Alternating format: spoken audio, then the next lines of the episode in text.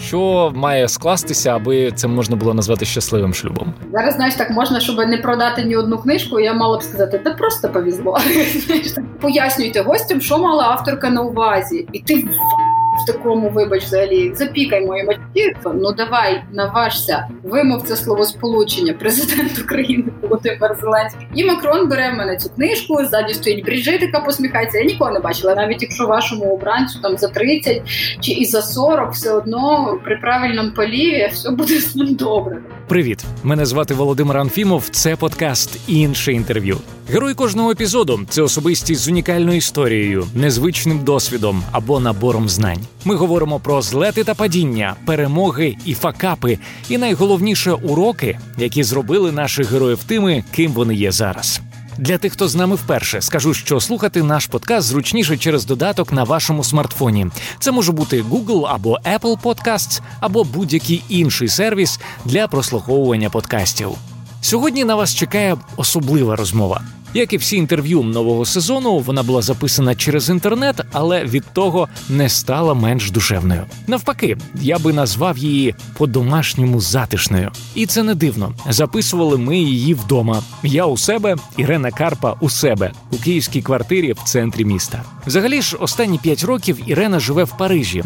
В Київ цього разу завітала, аби представити свою нову книгу Як виходити заміж стільки разів, скільки захочете. Звісно, ми поговорили про цю її роботу, а також формулу щасливого шлюбу. Ірена на тому знається. Це і третій шлюб, зустріч з президентом Макроном, українську політику та навіть еротичні фотосесії. Зустрічайте Ірена Карпа. Так, я натискаю на чарівну кнопку рекорд, і я тебе взагалі вітаю вдома. Як воно бути в Україні після перерви? Дуже класно. Я дійсно востаннє була вдома минулої осені. Це реально страшно усвідомлювати wow, так. І це дуже круте відчуття. Я тут пощу огірки, і це дуже смішно, тому що українська частина френдів каже: О Боже, огірки з шампанським. А всі, хто живуть за кордоном, пишуть огірки, о Боже, як ми скучили за огірками. Ну типу, знаєш, що це бо дійсно ти не можеш знайти в Франції маленьких огірків. Коротше, так що я тут прямо зараз дари осені навколо мене якісь знаєш там виногради, сливи, все те, що справжнє. А я такий, це як не нажера, радію всьому тому, що тут є. Слухай, в тебе є якісь ритуали? Ну от е, щось таке, що ти робиш в першу чергу, коли повертаєшся за кордону в Україну? Чи типу, в Київ? чи падаю я в Борисполі цілувати асфальт? Ні, ну, типу не, не падаю, але я завжди е, там в якийсь останній момент питаю когось із друзів е, Олега Артима, наприклад, і гітариста гурту Карпа, е, чи раптом не зайнятий він нічим, щоб приїхати мене зустріти в Бориспіль.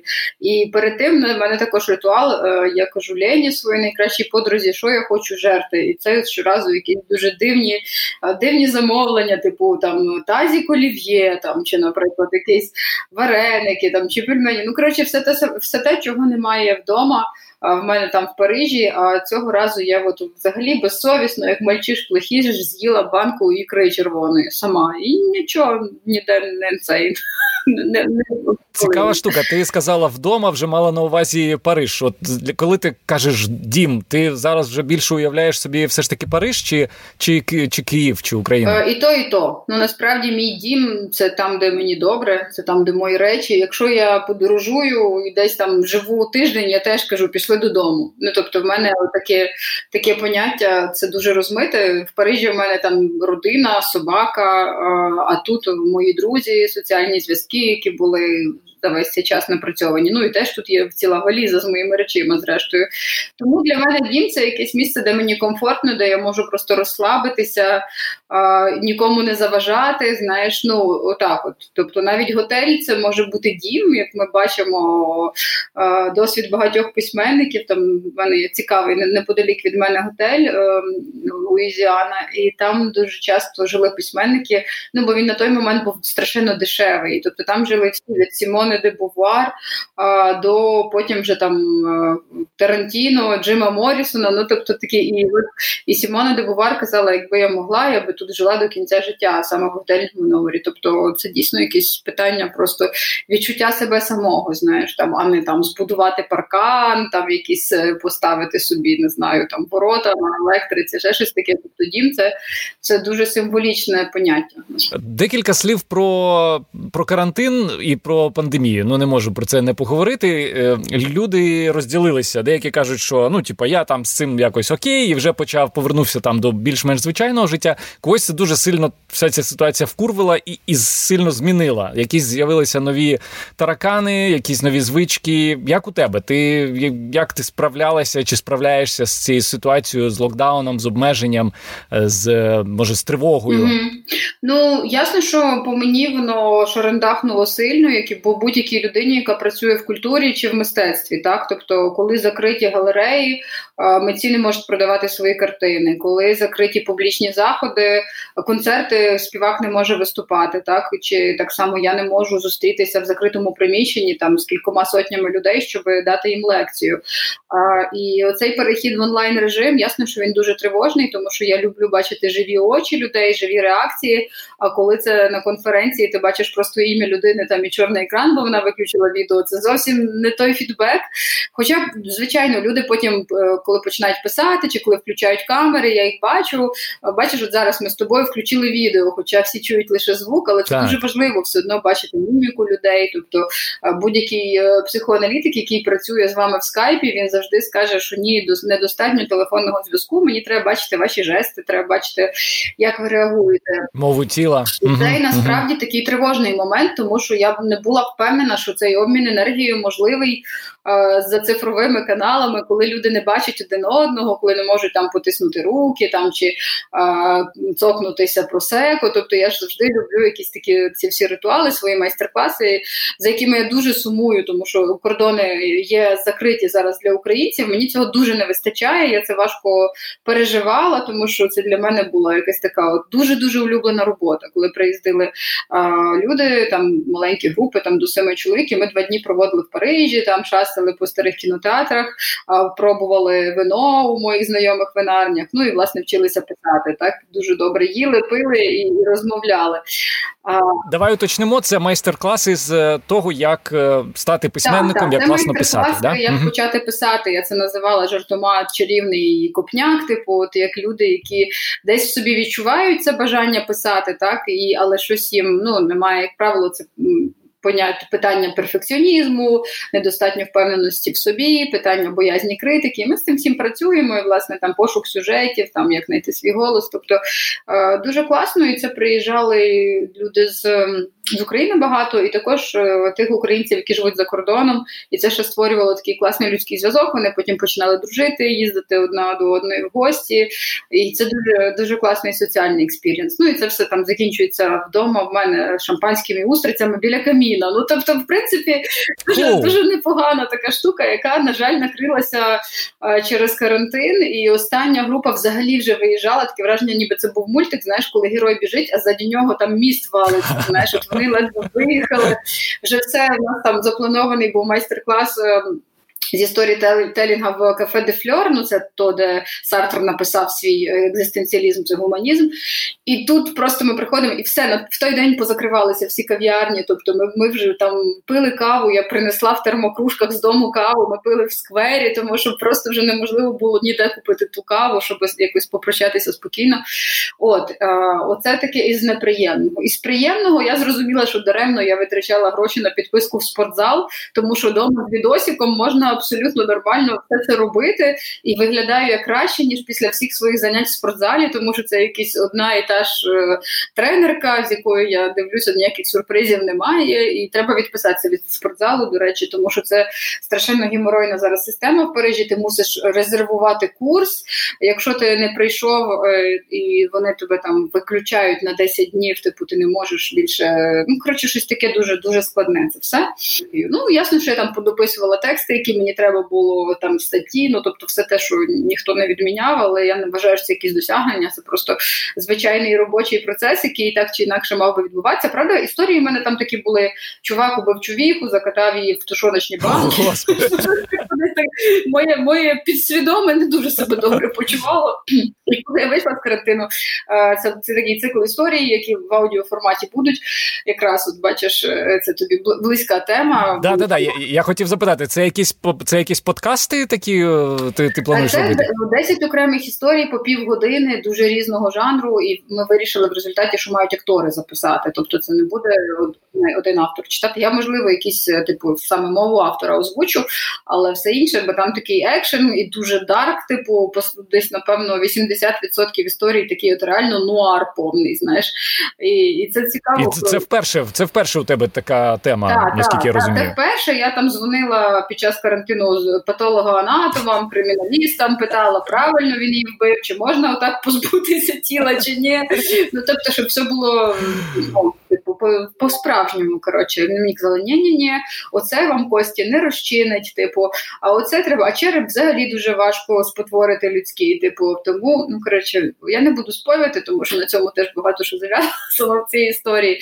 Але скажу тобі, що коли закінчився карантин, і я вирвалася там одна з перших подорожей, це було в Тулон до, до мого тестя. Ні, до свекра, та для жінки це називається свекор, е, коли батько чоловіка, і там прям знаєш була така елегія. Акордеон в порту. Ну, типу, що віжу, то пою. Знаєш, все таке красиве, там якісь спогади про його коханку, там цього старого чоловіка. Знаєш, які от і все це таке. Коротше, видно, що мозок розслабився і почав сприймати якусь інформацію зовсім по-іншому і не писати про якихось вбивць у спальному районі біля Києва. А, але про вбивцю зі спального району, де це можна буде послухати все і коли? Е, це зараз це готується на платформі Megago, має вийти. Я обов'язково послухаю, бо я фанат аудіо аудіоформату. А, мене дуже зацікавила твоя історія про твої майстер-класи, про ось ці групи. І скажи, будь ласка, якщо це не ну звісно, не, не, не секрет, скільки таке задоволення коштує отримати майстер-клас, а потім ще випити е, шампаню разом з тобою. Так, Я зразу скажу, що в майстер-клас, крім того, що ми по півдня фактично ми проводимо з тим, що ми вчимося. Тобто я даю теорію, я даю практику. Ми гуляємо, заходимо в винарні, пробуємо там на дегустацію. Так, ми заходимо куди ще. Коротше, в це входять майстер-класи, аперитив з шампанським зустрічами і похід у старе кіно. Саме в таке там, знаєш, от є в нас є фільм, який колись були прям headquarters е, цієї новель Вак, там де Годар, Трюфоти потусувалися. Знаєш, і там завжди ретроспективи класних фільмів. Коротше, це все задоволення на два дні фактично коштує 180 євро з людини. Це це досить підйомно. Тобто ціну я ставила демократично. Враховуючи те, що я спеціально їду машиною в шампань перед тим і везу ящик шампанського знаєш, додому і замовляю ці устриці, і взагалі це просто ну всі всі повертаються щасливі, як правило. Я притримуюсь того, що я ну, залишаюся, знаєш, десь приблизно в такій же категорії людей, як я є сама. Знаєш, я би не хотіла ніколи робити щось для багатих капрізних жінок, які будуть казати, що устриці в них там недостатньо жирні, там чи не знаю, круасан недостатньо круасанистий. Ага. Ну фу. Тобто я через це я навіть ніколи не роблю реклами, окрім як своїх соцмереж, щоб в нас не приїжджали тільки ті люди, які розуміють, хто я, з ким вони будуть мати справу і про яку стилістику життя йдеться. Знаєш, тобто це без пластмаси з позолоти, робота, ну такий нормальний lifestyle, парижський. Ми ходимо по тих місцях і працюємо, і їмо там, де в свій час створили круті письменники, і зараз які ходять, ну там той же який-небудь Бекбеде там чи Віржині Депант, які тусуються, ми можемо їх побачити. Там в той самий кінотеатр Катрін Деньов ходить, її можна вона не, не криється, не ходить з охороною, просто собі ходить, курить під кінотеатром спокійно. Клас, круто. Слухай, як все закінчиться, чекай в гості в Парижі. Добре. А, Слухай, я з усіма письменниками, які є в мене в подкасті, ми піднімаємо цю тему болючу, я так розумію, для письменників. Е, це те, чи можна бути українським письменником, письменником в Україні і жити лише за це. Е, мені всі до того відповідали, що ні. Угу. Що скажеш на це ти? Е, ну, це знову ж таки залежно, який ти письменник. Я думаю, що, наприклад, Круко може жити з того, що він е, саме з роялті, знаєш, яке він продає за кордон, тому що він дуже добре перекладається. Хто там? Я навіть не знаю, чи крім Куркова в Україні хтось ще може жити суто з роялті. Але от Катя Бабкіна дуже класно якийсь пост написала, бо її теж питали всі, чи можна жити з письменництва, і вона пояснила, е, я тут погоджуюсь з нею абсолютно. Всі заробітки письменника, от, наприклад, ти пишеш сценарій, там, чи ти отримуєш гроші за лекцію, чи а, за участь в якомусь ефірі, чи як спікер, а, чи як автор статей, це все твої гроші письменника. знаєш. Ну, власне, так. Так, я можу сказати, що я живу з того, що я письменник. Навіть дипломатом я стала завдяки тому, що була відома як письменниця, що десь е, що брала участь е, в активних там соціальних рухах, наприклад. Так, тобто, все це ясно, що зв'язане з твоєю особистістю, але коли ти не заробляєш гроші, ну, наприклад, якби я паралельно там продавала нафту, ну, да, типу, я б сказала, що ні, мої гроші від того, що я продаю нафту. Але так як мої гроші від того, що люди приходять на мої там вебінари чи на майстер-класи, коли я їм розказую якісь лайфхаки письменництва. Все це я рахую, що я займаюся письменництвом. Я би, наприклад, не змогла е, сидіти вдома, тільки писати книжки, тільки займатися цим. Є письменники, які такі от інтровертні, яким не подобається все весь вся ця соціальна круговерть, і вони щасливі, якщо просто можуть закритися вдома і там чи в бібліотеці і писати. Ну це не мій випадок. Мені треба бачити публіку. Мені дуже важливо прям мати презентації, щоб бачити, хто їх читає, щоб відповідати людям на їхні питання, щоб їх якось підбадьорювати. Ну коротше, для мене це все пов'язане тому напевно, е, ну за тим винятком, коли я працювала зовсім там на телебаченні, знаєш, наприклад, на MTV, так то це можна сказати, що воно не було там напряму зв'язано. В усіх інших випадках е, статті, колонки, блоги це все письменництво. Тобто, ну так я й живу якось. Жива, наче не не дуже охляла, все нормально. Класно виглядаєш так. Ти згадала про роботу в посольстві, і ну звісно, я думаю, не я один дуже сильно здивувався, коли почув свого часу цю новину, що ти будеш працювати в посольстві у Франції. А, Скажи, будь ласка, ну взагалі, як так сталося, що людина, ти колись про себе сказала, що в тебе протестний тип особистості, і якось про людина з протестним видом особистості потрапила в систему, яка дуже забюрократизована, яка все там по регламенту і так далі. Як взагалі тобі прийшла в голову ця ідея? І як так сталося? Ну, бачиш, ненадовго я туди потрапила. Система намагалась мене виштовхнути весь цей час, і за першої ж нагоди виштовхнула все-таки. Знаєш, не дивлячись на мої результати, не дивлячись на все, що я зробила абсолютно безпрецедентне, що ніхто до мене не робив і більше не зробить. На жаль, як тільки вони змогли мене позбутися і лишити тих людей, які з раками поприклеювались до своїх стільців, бо вони там знаєш, дочка якогось посла, там типу, чи знаєш, це все клан, це все ієрархія. Я дійсно була дуже чужорідний елемент. Знаєш, я дійсно не не належала туди. Але пішла я туди теж з протесту. Я пішла з протесту проти лупка, проти несмаку, проти всього того, що виставляють цю колгоспну Україну. Я нічого не маю проти колгоспу. Це зараз таке узагальнення. Тобто я зразу перепрошую, це я не маю на увазі якось образити селян. Але Україна це не тільки свято урожаю, бурячки, розумієш, і, і вишиванки. Я сама ношу вишиванки, я їх люблю, але. У нас є дуже багато урбаністичної культури, дуже багато культури, яка абсолютно конкурує на світовому рівні. Дуже багато груп, яких просто знають, що це класна, наприклад, група, але ніхто не знає, що вона з України. Тобто мені важливо було, щоб Україна брала участь в таких от якихось заходах, про які раніше ніхто не думав, і це знаєш, якась там тьотя бюрократ, яка робить там для своїх якусь маленьку тусовочку. Я виступала проти цього і такими пробили стіну, тому що добились, наприклад, скасування заборони фінансування участі України в міжнародних заходах. Тоді підключився mm-hmm. Борислав Береза, і тоді він штовхнув Гройсмана і цю азіровську постанову, яка абсолютно антиукраїнська, її все таки скасували. Тобто Оля Жук дуже добре підключалась до цього. Тобто, ми все-таки порухали цю систему, тому що перший рік я працювала з бюджетом нуль.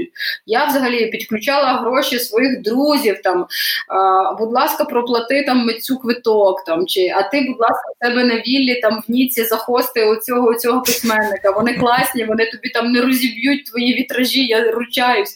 І такого було дуже багато. Я дуже багато власних грошей віддала так само, і навіть інколи отримала за це по голові, бо люди. ну, є такі професійні жертви, які в тебе клянчать весь час, а потім ще тебе поливають брудом, бо ти їм не дав більше там, чи там якось їх не понянчив.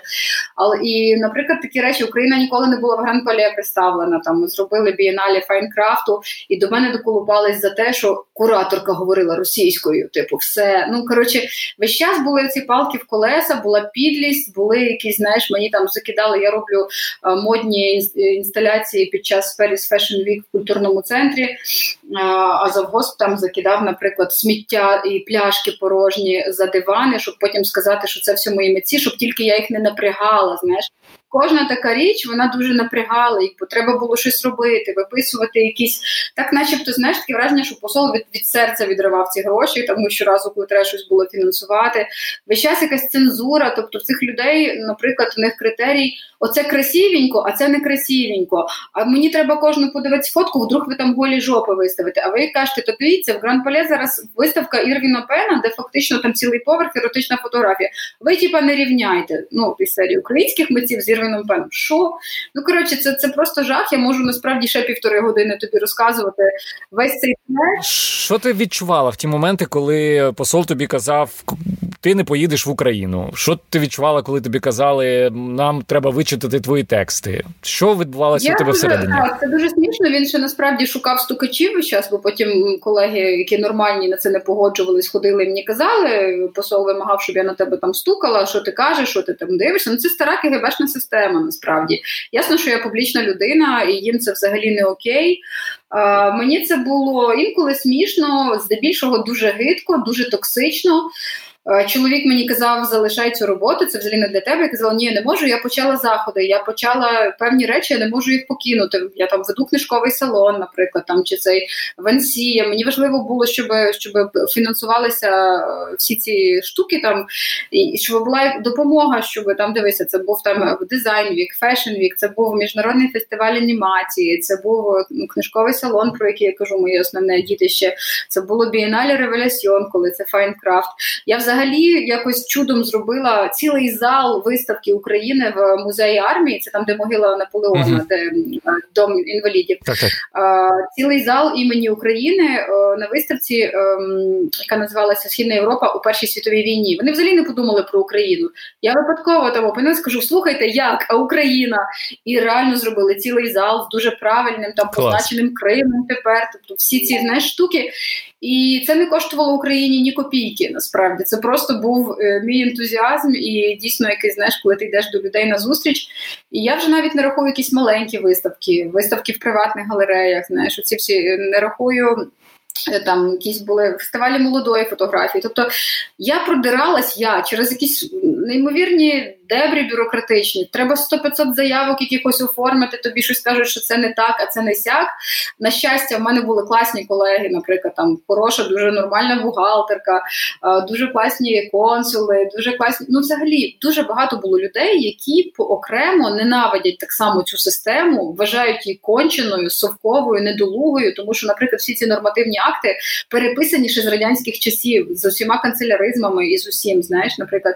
І якщо брати по одному, отак, от кожну людину, то дуже багато кльових людей, які на це, яким це теж не подобається, але на жаль, оцей клей токсичний, який тримає всю цю систему разом, він ще досі там є.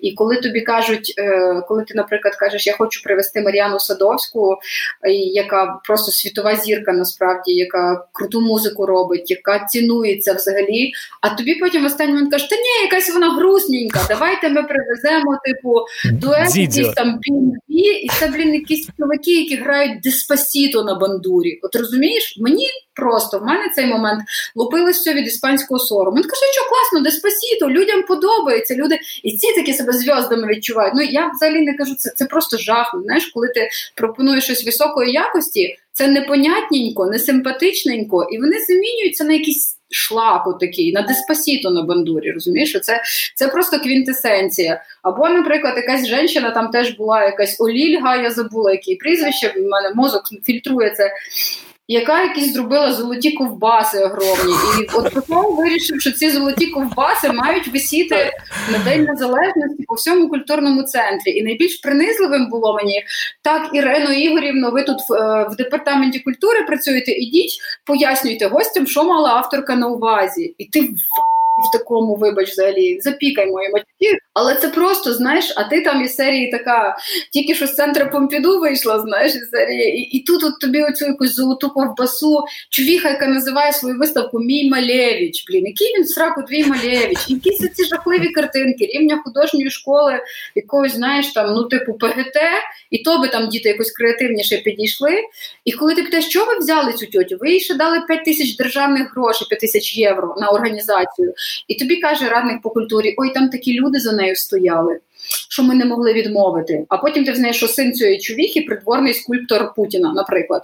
Тобто, да, за нею wow. стояли якісь люди, ймовірно, в українському істеблішменті. І знаєш, з цим всім дуже якось гидко важко миритися. Я обов'язково все-таки напишу про це якусь сатиру, таку, знаєш, коміксом там чи якось. Слухай, ти таку таке дієслово вжила, що я пробивалася, да, от е, і пробивала українську культуру, нову українську культуру. Е, я знаю, що ти фізично фізичному е, сенсі пробивалася, щоб подарувати книгу е, Сінцова президенту Франції. Ти можеш розповісти цю історію? Так, так, можу. Так. Мене, до речі, теж по головці не погладили на роботі, сказали, що це дикість, так не робиться взагалі. Що я ледь не там опозорила посольство. таки, але це спрацювало. Я, як, як це було? Як це було? Взагалі, е, спочатку пішов поголос, що Макрон пройде повз український стенд і точно не зайде на російський, так і вже там вистроїлися всі ці тьотічки з книжками в руках щоб подарувати йому пані Наталя, яка робила кетерінг, відганяла всіх там прихлібал, щоб варенички зберегти для Макрона. У нас реально дуже класна є тетя Наталя, яка там офігенний, знаєш, це кетерер. Ну що то пішло не так. І Макрон не пішов попри нас, і там була одна з депутаток його, яка сказала моїй подрузі, колишній е, прес-аташе посольства, що він піде не туди, а туди. Тобто ми приблизно розуміли його маршрут. І там натовп був люди, які з селфачами, які хочуть щось йому дати. Вони стоять дуже щільно. І е, ця моя подруга за таким животом, вона вагітна. Я коротше, от свій метр шістдесят в кепці, і просто і ми намагаємося пробитись по максимуму, і і, і вона вже не може йти далі. Вона каже: Карпа, типу, лізь між ногами в людей, просто типу, я кажу, та чорт. А мені ж теж ну, не в зубняк, я ж все таки понімаєш, доросла тітка. І я починаю е, до цих людей які стоять щільно, показувати їм кожному цю книжку і казати: Дивіться, це український режисер. Він зараз в російській путінській тюрмі. Будь ласка, пропустіть мене. Я дуже хочу дати цю книгу вашому президенту. Раптом це поможе. І люди, знаєш, оце просто знаєш, якась така, як перед Мойсеєм, там Червоне море роз, розпливалось. Люди, кожен в мене чи в мене якийсь ужас був в очах священний, чи в мене там вже пара йшла звук від цього стресу.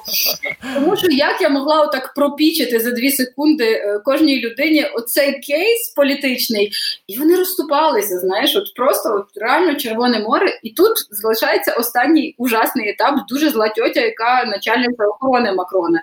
І я кажу, можна я дам типу книжку Макрону? Ні, ні в якому разі. Вона починає отак мене відпихати руками назад. І тут я і Макрон вже підходить, і я кажу: добре, добре, я не буду, все, я пішла. І тьотя повірила мені, вона йде далі, тому що його треба ж далі. Вона трошки йде попереду нього.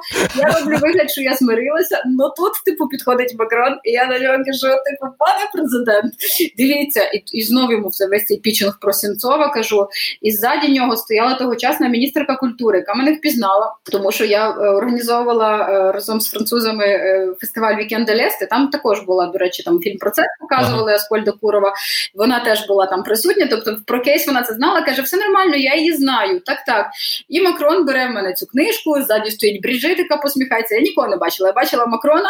Мені дуже важливо було сказати весь цей свій текст. Він взяв книжку, і на наступний день в посольстві е, в Києві зустрілися з сестрою е, Олега. Тобто, тобто це мало свій результат. Просто так.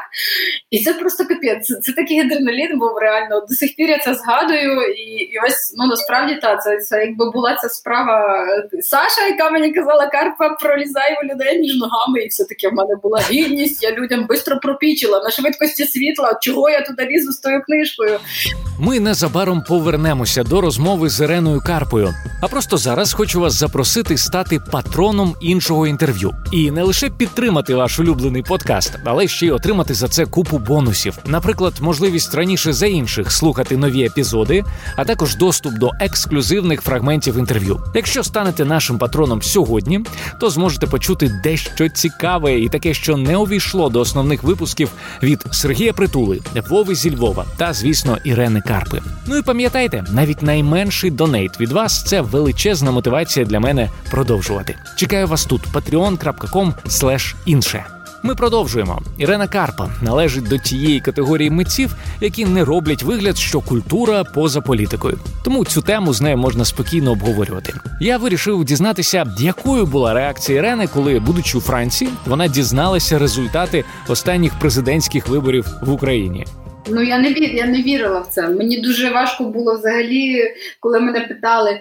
Так що вас там актор переміг? Ну ти ж маєш бути рада, типу, це ж ваш цей, ти ж митець, і ти така «Е, типу, серії. Це хтось писав. Е, я забула, що хтось з блогерів писав: типу, ну давай, наважся, вимов це словосполучення, президент України Володимир Зеленський. І, блін, реально неможливо було це вимовити. Такий взагалі був прикол. Ну я я дуже це це був облом. Я ну, я помилялася в своїх будь-яких е, передбаченнях, тому що ну, мені здавалось нереальним там ні, ні Вакарчук, ні Зеленський, не дивлячись на їхню публічність, що це це призведе до перемоги на виборах а, всюди. І очевидно, всі такі самі, як я, тому що всі українці, які голосували за кордоном, там напевно 98% за Порошенка, які були. Знову ж таки, я не кажу, що я порохобот, чи я вважаю когось ідеальним, далеко ні. Всіх було чимало своїх моментів, але я не могла заперечувати того, що Порошенко це все таки дуже хороший, крутий професійний дипломат, знаєш, який на міжнародній арені добився дуже багато чого, що видавалося взагалі нереальним. І такі речі, там, наприклад, як безвіз, якого ніколи у нас не було. Томос, нарешті, коли гроші віряни йдуть не в Росію, а залишаються вдома. Шкода, що це так знаєш важко через жопу все це блін. Класно я про церкву говорю, так? Ні, я просто я антиклерикалка, але я але на загаль на рівні держави, на рівні історичних кроків це важливо. І армія зараз, взагалі, яка була гола боса у вінку на початку. Я ж пам'ятаю, я сама там продавала все, що могла, там віддавала всі гроші, бо мені було кабріолет. Ти здається, свій да, продала. Я продала, да? продала машину на самому початку.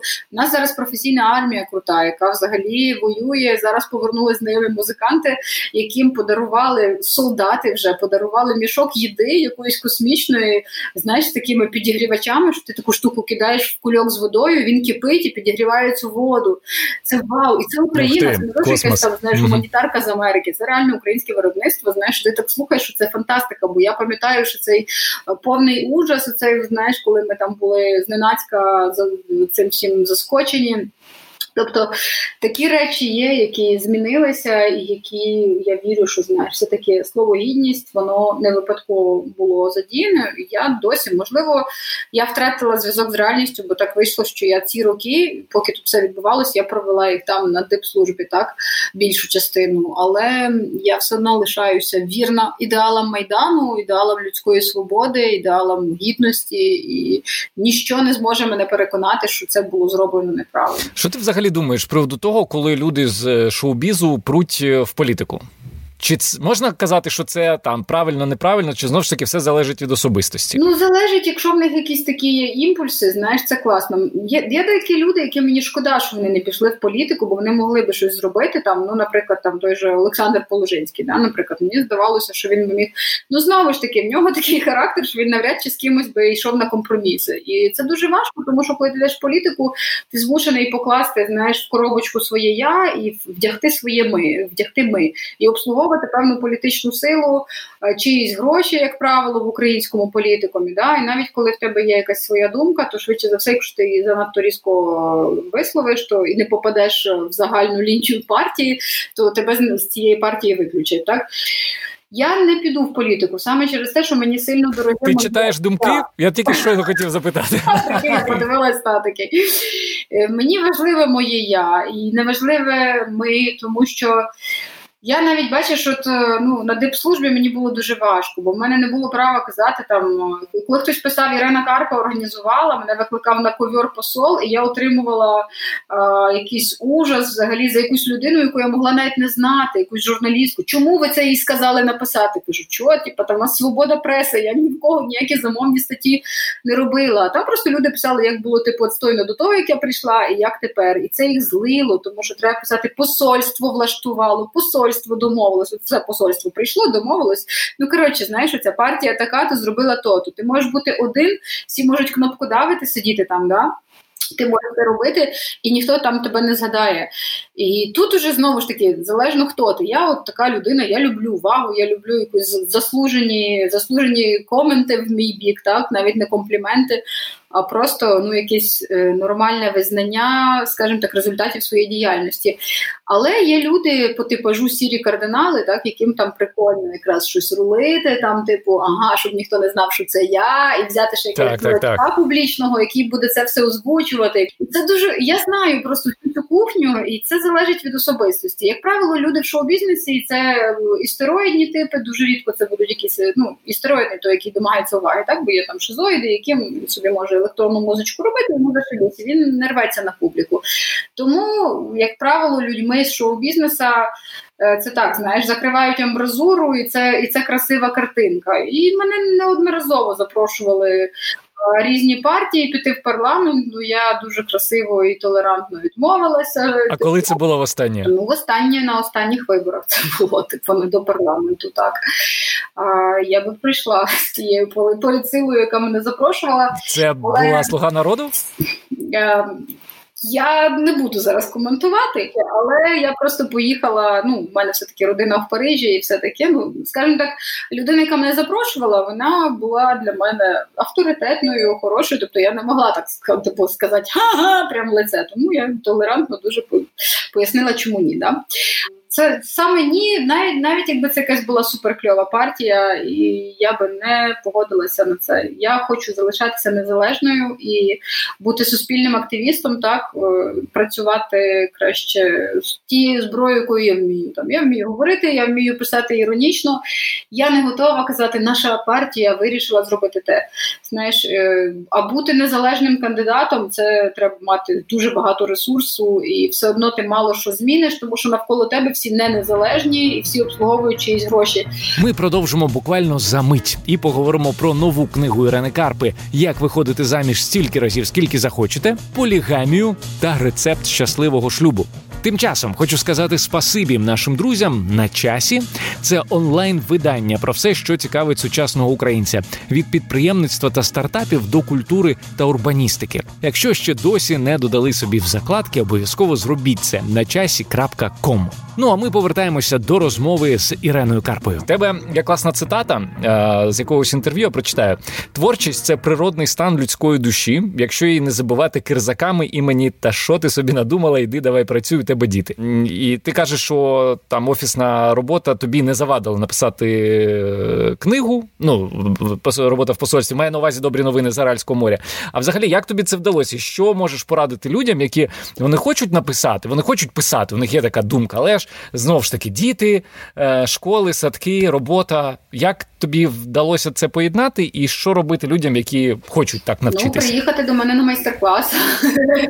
Так, це ми це ми вже знаємо. Точно, так. Я дуже гарний копняк. Я, до речі, думаю, що я можу зроблю серію вебінарів про це, тому що те, що ти запитав, це така ну, довга послідовна робота, але дуже часто це питання якраз е, ступор психологічний абсолютно. Людина будь-яка може, якщо ми можемо говорити, значить ми можемо вже й писати. так? І творчість це функція компенсаторна. І насправді, чим в мене більше якийсь адіще крутиться в житті, тим більше мені хочеться писати, знаєш, знайти цю віддушину, знайти собі там 40 хвилин, посидіти на терасі з келихом, щось писати дуже швидко. Знаєш, воно тоді приходить, воно намагається заповнити цю пустоту і якось от е, просто розтиснути, розвести рамки цього буденного, якогось неприємного для нас.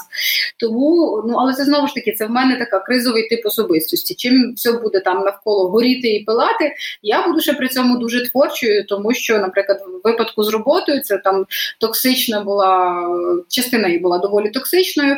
Тому як тільки я мала якийсь невеличкий люфт між тим, як я вийшла з роботи, і мені треба забрати дітей зі школи, я бігла в найближчий готельний бар, брала собі якийсь чай за 4 євро і спокійно там писала в цьому готелі під дитячою школою, поки діти не вийшли звідти. Так тому що дійсно, якщо включатися тільки в такі пріоритети, типу там робота, родина, приготувати їсти, і потім фізично ми такі втомлені, що це дійсно типу здається, що не до цього.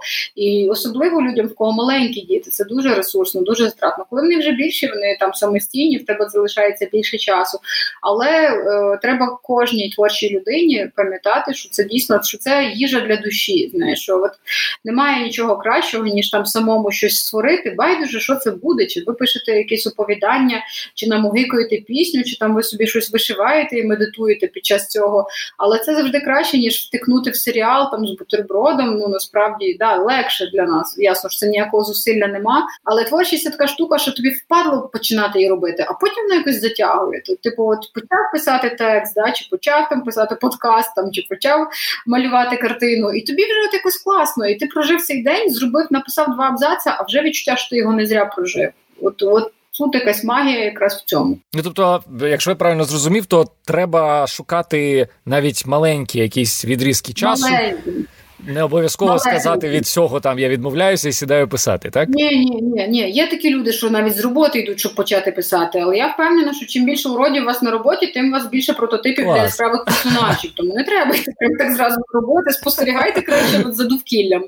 А, тому я от цими маленькими перебіжками написала книжку, яка спочатку взагалі мала 1200 сторінок, то я половину вже викинула. Я сама в шоці була. Я встигла це написати знаєш, там сям, при тому, що зразу кажу, от просто зуб даю, я не писала на роботі. Там було неприємно, там було токсично. Я б не могла писати в такому середовищі. Тобто я писала тільки поза межами е, цього приміщення. Я так розумію, що вже е, книга, як виходити заміж стільки разів, скільки захочете, ти писала вже не будучи прив'язаною до до офісу. А от е, розкажи про свій стиль роботи, коли немає основної такої якоїсь там офісної роботи, і як він змінився за ці 20 років, що ти пишеш? У мене здається, що дійсно письменник, який десь не працює ще на чомусь, що йому не подобається, він менш продуктивний. Бачиш, яка тоненька книжечка вийшла. Так, я писала її там, вже доробляла на карантині, коли. Зрозуміло було, що дедлайн це не не на арсенал, а взагалі швидше за все на форум. Я її там так мала розкіш її вичитати, вголос почитати подругам, присилати якісь шматки, отримувати коментарі. От, І вона така влізає, знаєш, в маленьку сумочку і запросто собі читається. Вона приємна. Ну, як в книголава взагалі такі книжки дуже тактильні і антистресові. Ця має гострі кутки, але і якщо що, якщо на вас нападають в темному провулку, ви нею можете запросто вибити око. Ну, даєте сумочки, дивись, яка книжка класна, і так фігась, ну реально дуже гостра. Наступну зробимо з м'якими кутками заокругленими. Е, я її писала, знаєш, так само принципі, її можна дуже швидко читати. Писала її довше, чим її читати. Оце знаєш, це такий ефект весілля. Готуєш їду, типа тиждень, і всі прийшли там за годину всю з'їли. Потім з книжкою пишеш, пишеш, пишеш, пишеш, вичитуєш, там редагуєш, а потім всі такі, що все, все закінчилося. Ну так, власне, про про, про стиль роботи. В тебе є якісь ось твої м, ритуали, якісь е, е, інструменти, які точно працюють, що тобі треба ввійти якийсь стан. От за ці 20 років ти щось таке напрацювала для ну, себе? Ну, це щоразу по-новому, але скажу чесно, вдома працювати дуже важко. От здавалось би, та всі пішли там в школу на роботу, пес там не гакає, все, все зробив, що йому треба було. Сідай, пиши. Ну ні, мені треба вийти на двір або піти в бібліотеку писати там, або в коворкінг. Розумієте, що я плачу 5 євро за годину, тому в інтернеті не шастаємо, в інтернеті можна вдома пошастати. Так що давай сиди, пиши, працюй, можна пити каву типу, за ці гроші. Або я йду просто в звичайну кав'ярню, де там сідаю, поки на мене не починає офіціант зизити з харапудженим оком. Ну хоча теж це ж знаєш такий, це ж тебе ну, мобілізує, це ж дає якийсь певний дедлайн, що ти там п'єш свій чай чи каву. Не будеш ти його там типу до кінця дня пити. Тому дуже швидко сідаєш і робиш те, що вдома би розтягував дуже довго, бо ой, як квіти не политі, блін, треба там типу замочити квасолю, а потім там ще коротше, о, а тут що взагалі треба замести. Ну ну таке, знаєш, тобто фрілансером бути важко. Це насправді вимагає більшої самоорганізації, ніж е, прийти в офіс, там якийсь open space, цей проклятий, де всі один на одного дивляться і стукачать, хто там на яких сайтах шарився. Тому в мене дійсно, якщо я випихаю свою задницю з дому. cu. Навіть коли там я йшла чекати дітей півтори години, наприклад, із е, чи годину з гімнастики, я сідаю в кафе біля на вулиці Муфтар і дуже дуже швидко пишу. Знаєш, ти розумієш, що в мене є часу на 5 євро. Там я беру свій келих вода, там чи, чи якийсь чайок, чи каву. І за цю годину я встигаю дуже багато чого написати. Це це дуже цікаво. Тобто, як вона як час він може бути сконцентрований, а може бути розтягнутий. Знаєш, там тобто... Прикольно. Слухай, я наскільки розумію, розумію, з ну, з назви книги, вона все ж таки розрахована на жінок. Ну, вийти заміж. Ну, да. А а взагалі, наскільки поради в цій книзі можуть бути корисними для чоловіків, які шукають жінку? О, так само, тому що тут я говорю якраз про Стосунки між людьми дуже багато, власне, ну тут книжка, начебто, про заміж, але я тут дуже багато говорю там про розлучення, про те, як розірвати вчасно стосунки, як розпізнати токсичну людину, як розпізнати людину, з якою вам в принципі не по дорозі, і не втрачати на неї час. Тому що uh я з дуже багатьма чоловіками, друзями спілкуюся, в яких були саме токсичні жінки, жінки, які зраджували, наприклад, жінки, які обманювали, жінки, які знецінювали, казали, що такому ти крім мене такий потрібен взагалі, та ти нічого не вмієш розумієш, та взагалі закрий рот. І коли ти там потім бачиш цього чоловіка з іншою жінкою, він просто розправляє крила, виявляється, що це супермен, взагалі, який все вміє, який красивий, який там почав качати прес, а все тому, що поряд нормальна людина, яка тебе підтримує, яка тобою захоплюється. Тобто, це в принципі актуально для всіх, хто має хто кому не дуже добре жити одному там з псом чи з котом, як то кажуть, це в Нью-Йорку найпоширеніший вид пари. Він і його кіт, вона і собака. Хто хоче вийти за рамки цих стосунків і зрозуміти. Оце, типу, що ж зі мною не так, наприклад, чи я не подобаюсь йому, чи його, чи її батькам. Таке ж теж буває часто. Там мама квіточку ростила. Як як з цим боротися? Знаєш, наприклад, там от і всякі реальні перешкоди, там про стосунки на відстані, наприклад, як як вони бувають, там де знайомитися, знаєш, ну там в Тіндер умовно там же ж і вона, і він ходять. Різниця в віці так само, яка, до речі, суспільством толерується по-різному. Звикли всі бачити, що там чоловік на 20 років старший, це типа нормік.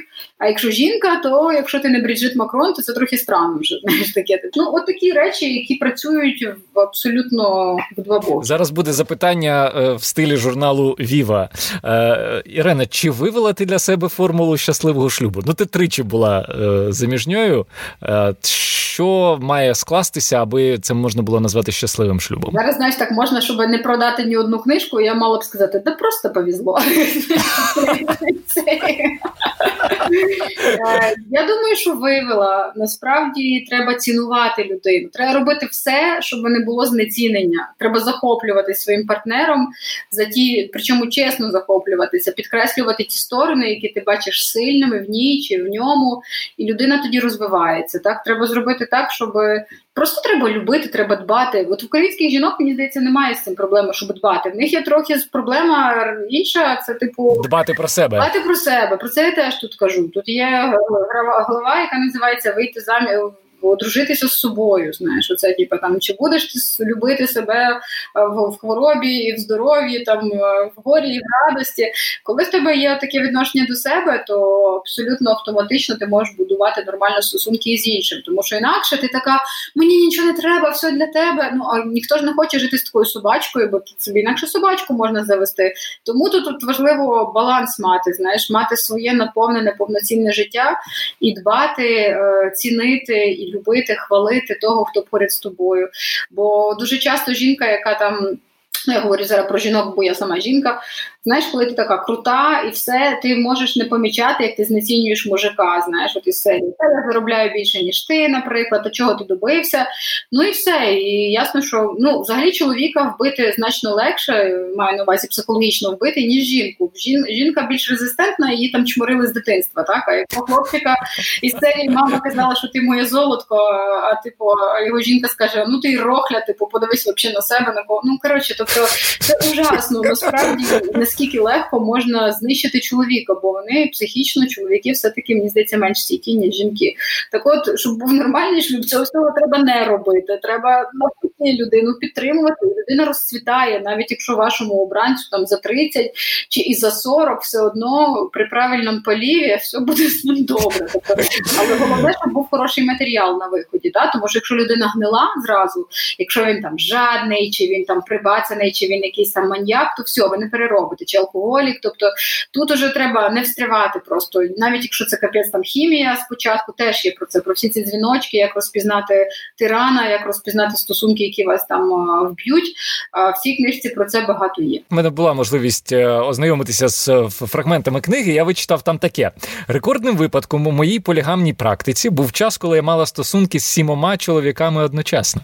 Е, я так розумію, що це було ще до шлюбу, але да, але да, в мене да. питання саме про про шлюб і і полігамію. Що ти взагалі думаєш з приводу цієї фрази? Як вона там хороший лівак укріпляє брак? Ні, я зараз на це не піду. Ну, типу, вже цей цей. Що ви правда, дівчинка, не п'єте, не курите, не балуєтесь наркотиками в 20 років? Да, надоело. випадок. Я просто дійсно пережила вже стільки experience ів, що мені ну вже типу, та блін, нафіга, а на що, знаєш, типу, ну мені і так добре.